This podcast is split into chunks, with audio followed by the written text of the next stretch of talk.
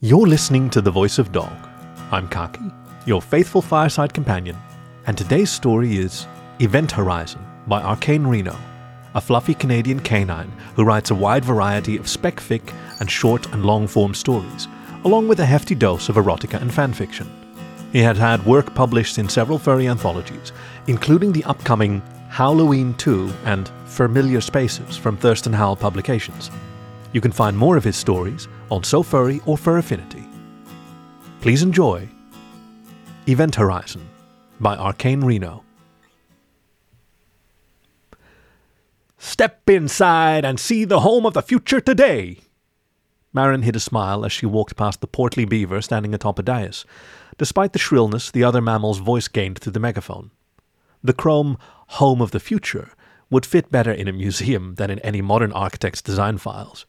With its conical roof and circular shape, building atop or beside it would be impossible.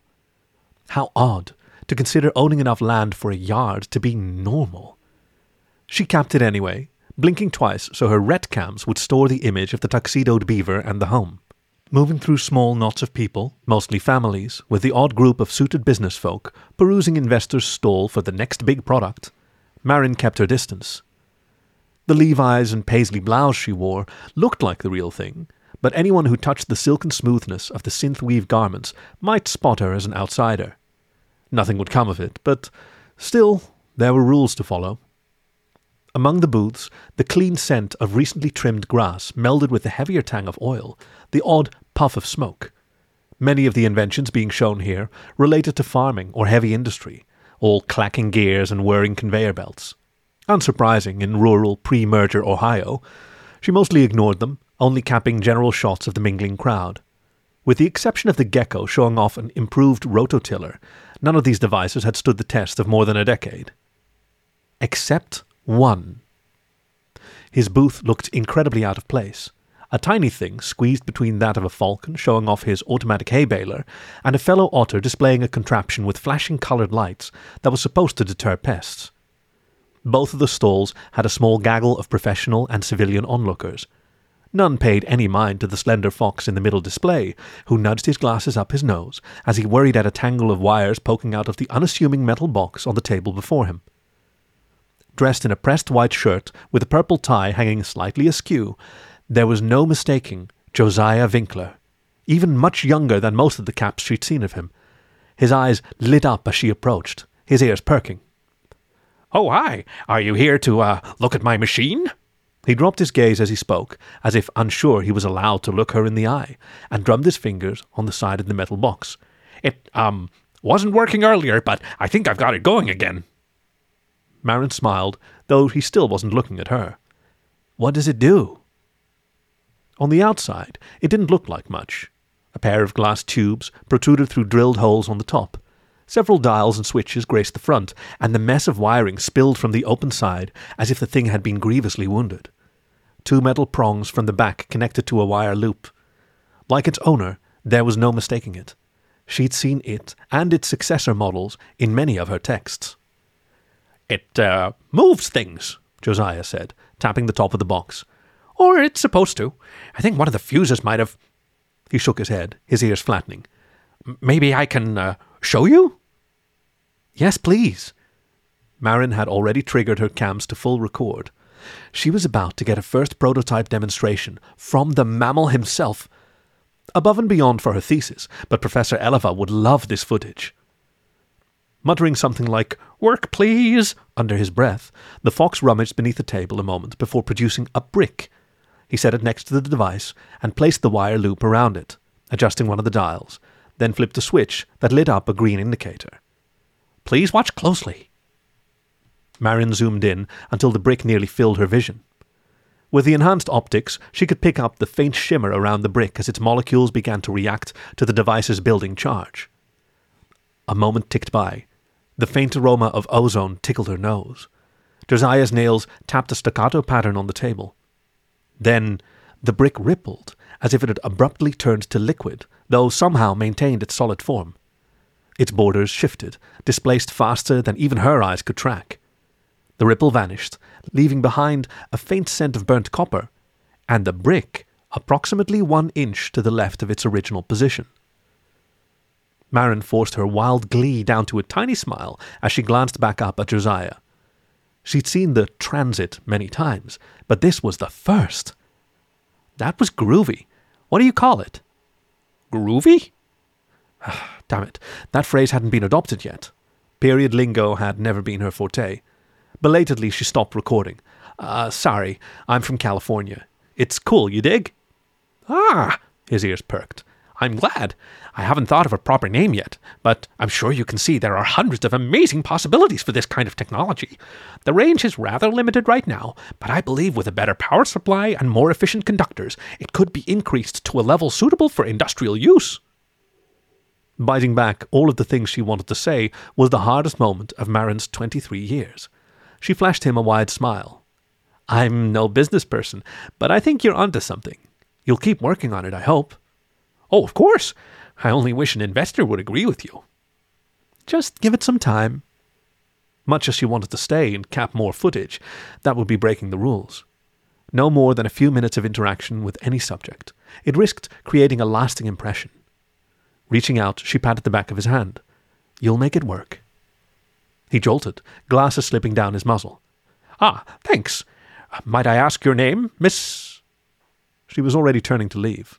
Good luck, she called over her shoulder. Two suited mammals were approaching, intrigued by the activity at Josiah's booth. She slipped between the tiger and the weasel into the anonymity of the fair's crowd. New students of the MSU's Quantum Studies program often didn't grasp the concept. Protocol wasn't to make no ripples at all, that was impossible. The key was ensuring those ripples didn't affect events. One couldn't physically alter a person or large object in the past, but plenty of damage could be done by words and ideas planted in the wrong ears at the wrong time. A quiet spot behind one of the rows of booths presented an ideal location for her transit home. What might she title her thesis? The review panel would find it satisfactory, no question. She could almost picture the Master of Quantum Dynamics above her name. Glancing about for watchful eyes, she drew the sleek chrome cylinder of her university issue Winklertech beacon from her pocket and thumbed on the holodisplay. The tracking readout showed minor interference from Josiah's device, within acceptable parameters. She tapped the blinking recall icon, mentally bracing for the mild lurch of transit. Nothing happened. Frowning, she inspected the display. An error message had appeared in the middle. Component failure? Icy cold dripped down her spine, followed by heat warming her face. Damn it! Yes, she'd been using this unit fairly heavily, but surely nothing to cause heavy damage. Had she made some rookie error? Tapping the message brought up a more detailed diagnostic, and the clammy fingers gripping her chest eased. Hmm, just an overloaded circuit, a quick fix with her multi tool. She frowned, patting herself down. Where was it? She couldn't possibly have forgotten it in the lab. A growl rolled from her throat. Stupid. Even with her recent long study hours. Luckily, this would be an easy fix. All she needed was a soldering iron. Electronic stores of this era should have unsophisticated but suitable tools. In fact, moving quickly behind the booths, Marin retraced her steps until she arrived at the rear of Josiah's. She cocked an ear, listening intently above the assorted whirring, clattering, and crowd noise. I'm not convinced this technology has industrial application, someone was saying. If you could provide a demonstration on a larger scale, and especially one where it doesn't immediately break down, then perhaps, but as it is. Josiah started to reply, defending his invention, but Marin tuned out the conversation. As she'd hoped, he had a small toolbox stashed at the back of his booth. Any inventor worth his salt would. Easing open the lid, she took stock. A hammer, screwdrivers, wire. Uh, another try. Allow me to repair it. Movement from the front booth. Marin drew in a sharp breath. There, tucked beneath a pair of pliers. She snatched the tool and darted away before Josiah could catch her in the act, leaving the toolbox open and breathing silent apology and encouragement to her long dead idol. It works, just show them. Marin ducked into a row of cars parked on the grass near the booths, slipped behind the cab of a pickup truck, and glanced back through its windows. Josiah stood before his toolbox, looking back and forth, hands on his hips. After a moment, he shook his head and began rummaging, tail twitching. He would be fine. Dropping cross legged between the ancient vehicles, she pulled out her beacon and the borrowed butane soldering iron, popping open the beacon's housing to inspect the damage. There was the culprit, a capacitor trailing a thin curl of smoke. Cheap part. These were supposed to be rated for up to 10 consecutive transits. It only took a few minutes of tinkering to repair the circuit. Not her best work, but the connection was clean, and it would get her home. Nodding to herself, she snapped the case closed and pulled up the display. The tracking was clear, no error messages. Bye, Josiah. She pressed recall. Her belly lurched. Reality twisted into an event horizon, so near and yet so far, and resolved into the same green sedan she'd been looking at when she'd left. Marin's skin crawled. Transits never failed partway through. The display was hard to read from her hands shaking as she lifted the beacon. Another error message. No signal. Of all the rotten luck, the slipstream back at the lab must be having an issue again. She'd have to wait until they fixed it, which could be hours. Wobbling to her feet, she trudged back toward Josiah's booth. Might as well return his soldering iron. This would make a heck of a story later. The toolbox was gone. Damn it, she'd have to return it to him directly. Steeling herself, Marin circled the booth. Hopefully, he wouldn't ask too many questions. Josiah stood alone, packing his things into a pair of wooden crates.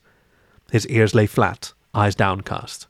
He looked up as she approached, and a faint smile twitched over his muzzle. Hello again. May I help you? Uh, yes. Marin's brow furrowed. You're not leaving, are you? He couldn't leave. This was the day he showed his invention to the world for the first time. Afraid so. Couldn't get it to perform in front of any investors, and looks like I forgot to bring my soldering iron like a proper fool.